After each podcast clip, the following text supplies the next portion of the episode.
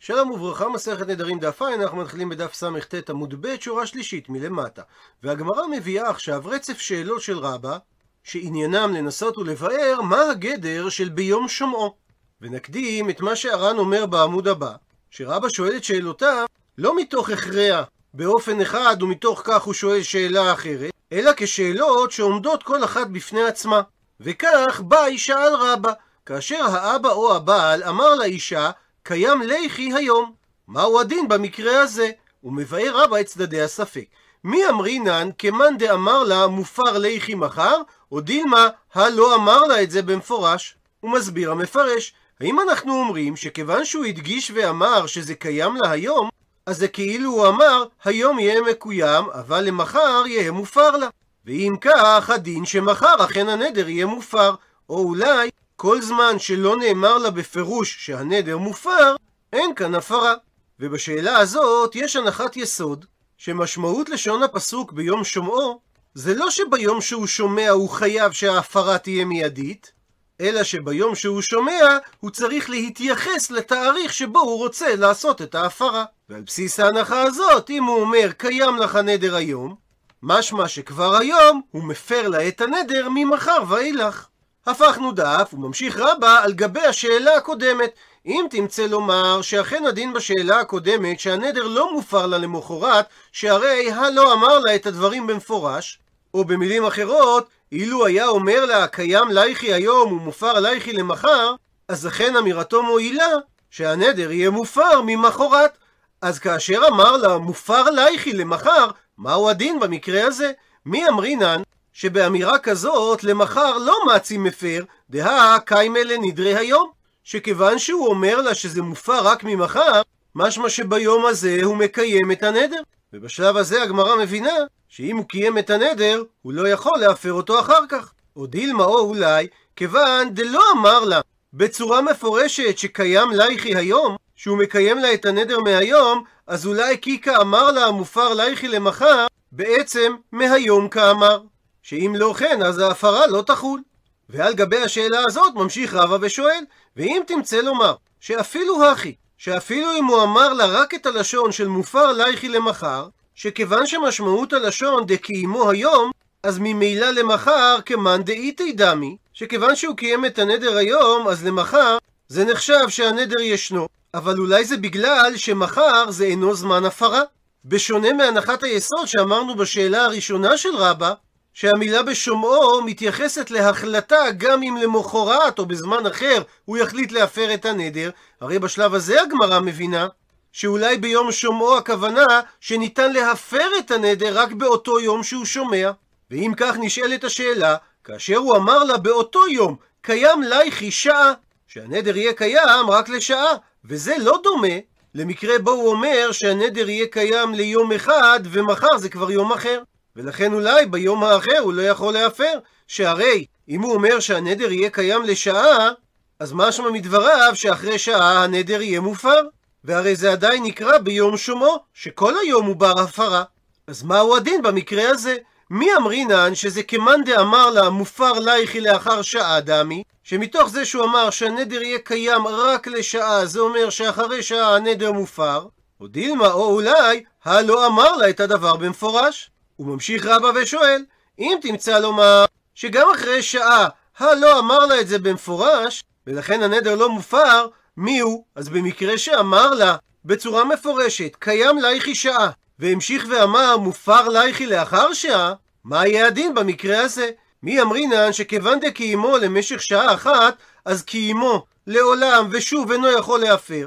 או דילמה או אולי, כיוון דכולי יומא בר הקמה ובר הפרה הוא, שהמובן של ביום שומו, שבמשך כל אותו יום ניתן להקים וניתן להפר את הנדר, אז גם במקרה שכי אמר מופר לייכי לאחר שעה, מהני, תועיל להפרה. ועל השאלה האחרונה, מביאה הגמרא תשמע, בו שמע הוכחה, ממשנה במסכת נזיר. לגבי אישה שאמרה הריני נזירה, ושמע בעלה, ואמר ואני. שהדין במקרה כזה, שאין הבעל יכול להפר לה את נדרה. הוא מסביר הר"ן, שכיוון שאמר הבעל ואני, הוא בעצם הדפיס בנזירות שלה את נדר הנזירות שלו, ובכך הוא גילה דעתו שנוח לו במה שהיא נדרה, וממילא זה נחשב כאילו הוא קיים את נזירותה. ולכן אמרה המשנה שהוא אינו יכול להפר. ושואלת על כך הגמרא, ועמי? מדוע הוא לא יכול להפר במקרה כזה את נדר הנזירות של אשתו? נימה שהרי ניתן לומר שהלשון ואני דאמר הבעל הוא על נפשי דאבי נזיר. זה מתייחס רק לגבי עצמו שיהיה הוא נזיר. והוא עשה את זה על ידי שהוא הדפיס את הדבר בנזירותה. ואומנם כדי שהוא יוכל להדפיס בנזירות שלה נזירות על עצמו, בהכרח נדר הנזירות שלה חייב להתקיים לפחות שעה אחת. אבל מה שהיא אמרה, הרי היא נזירה דילה, האמירה הזו שלה, היא רק למשך שעה אחת קיימה, אבל לאחר אותה שעה, היא באה היא לפר. אם הוא רוצה, הוא יכול להפר לה את הנדר שלה. ואם כך, עמי, מדוע אמרה המשנה שאין הבעל יכול להפר במקרה כזה את הנדר שלה? אלא לאו, בהכרח צריך להסביר, משום דכיוון דקיימו הבעל את הנדר של אשתו למשך שעה אחת, הוא לא יכול יותר להפר אותו, משום שבעצם קיימו לעולם. ומכאן ניתן לפשוט שבמידה והוא מקיים את הנדר אפילו לזמן מוגדר ביום שומעו, הוא לא יוכל להפר אותו אפילו באותו היום.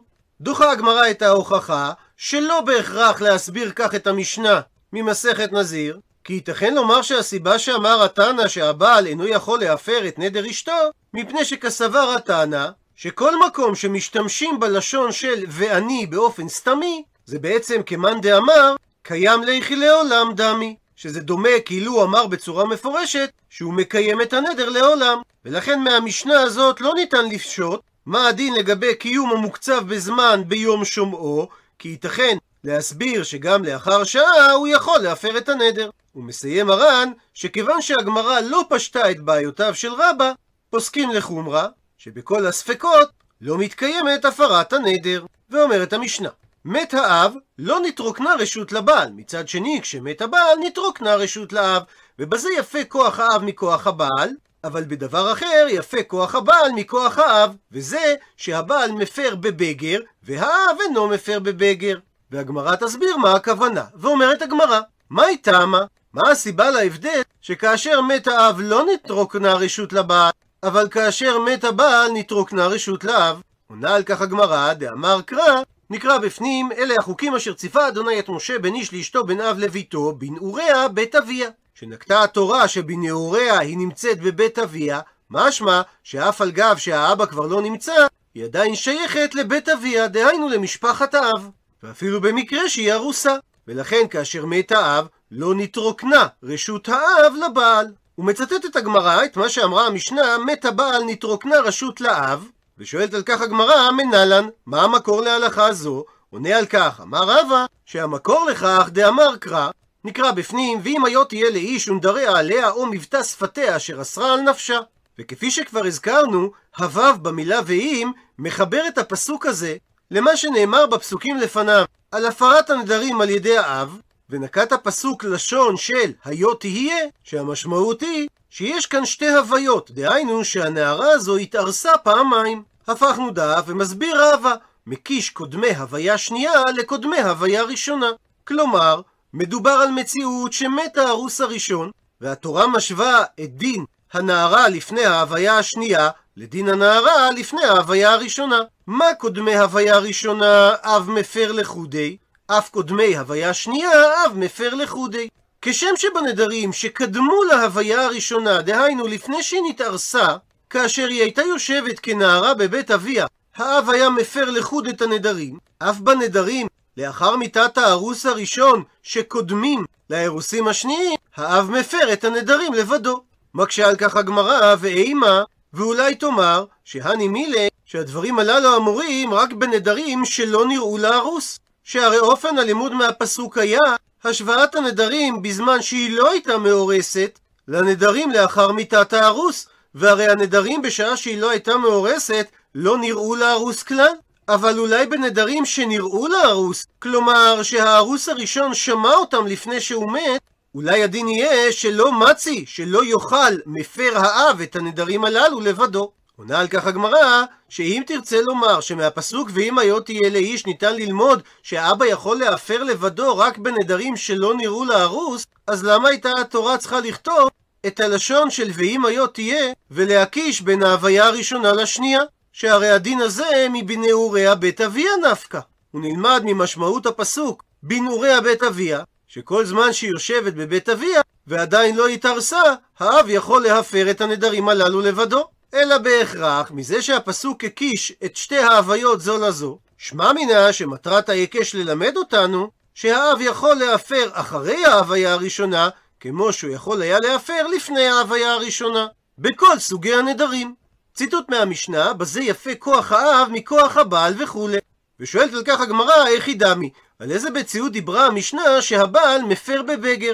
אילם, האם תאמר שקידשה הבעל כשהיא הייתה נערה ובגרה תוך כדי האירוסין? ובאה המשנה לומר שבזה יפה כוח הבעל מכוח האב, שהאב לא יכול להפר את נדריה כשהיא בוגרת? והאם זה מה שבאה המשנה לחדש? מכדי והרי אנחנו יודעים שיש שני דברים שמוציאים מרשות אב.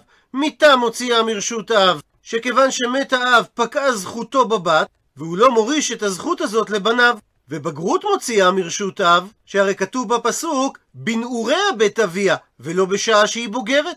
ומתבקש להשוות בין שני הדברים, מה במיתה של האב לא נתרוקנה רשות לבעל, והמקור לכך, כמו שאמר רבא, ואם היו תהיה, אז אף ביציאת האישה לבגרות לא נתרוקנה רשות לבעל. וכיוון שחל עליה רשות האב לפני שיצאה לבגרות, שהרי בשעת הקידושין היא הייתה נערה, אז בוודאי שלא התכוונה המשנה לומר שהארוס יכול במקרה כזה להפר את נדריה לבדו. אלא שואלת הגמרא, אתה רוצה לומר שהמשנה דיברה שקידשה כשהיא בוגרת?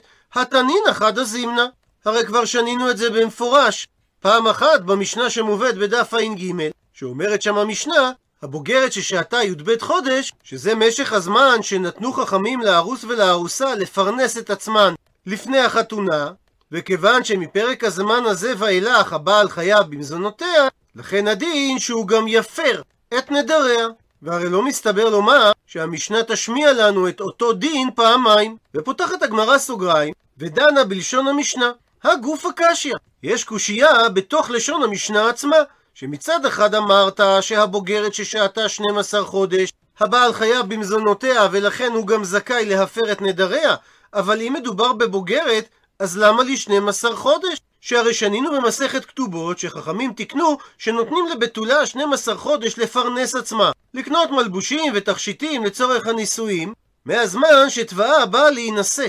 אבל כאשר מדובר בבוגרת, ב-30 יום סגילה. הקציבו לחכמים 30 יום להתארגן לחתונה, שהרי בוגרת היא בלחית, בחורה לחוצת חתונה, וודאי שהיא כבר הכינה לעצמה מלבושין ותכשיטין. אז מדוע אמרה המשנה הבוגרת ששהתה 12 חודש, ולא אמרה המשנה הבוגרת ששהתה 30 יום? עונה על כך הגמרא, תני, תשנה באופן הבא, בוגרת פסיק, וששהתה י"ב חודש.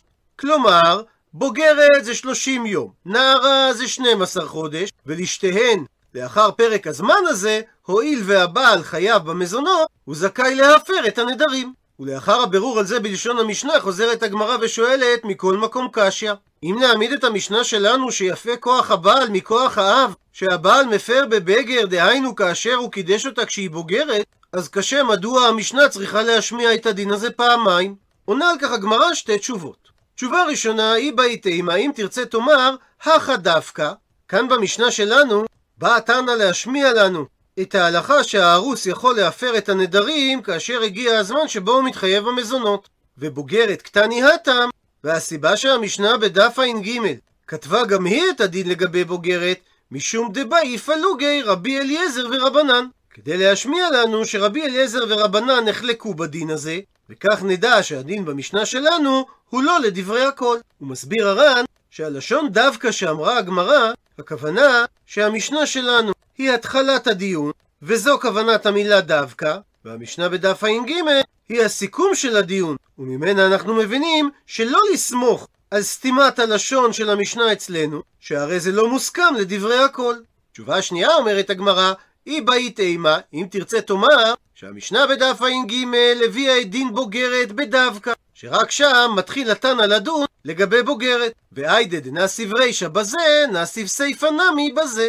ובמשנה שלנו הוזכר דין הבוגרת, אגב שנאמר ברישא, יפה כוח אב מכוח הבעל. נקטה המשנה בסיפא, שבדבר אחר יפה כוח הבעל מכוח האב. אבל עיקר הדין נאמר במשנה בדף ע"ג. עד לכאן דף עין.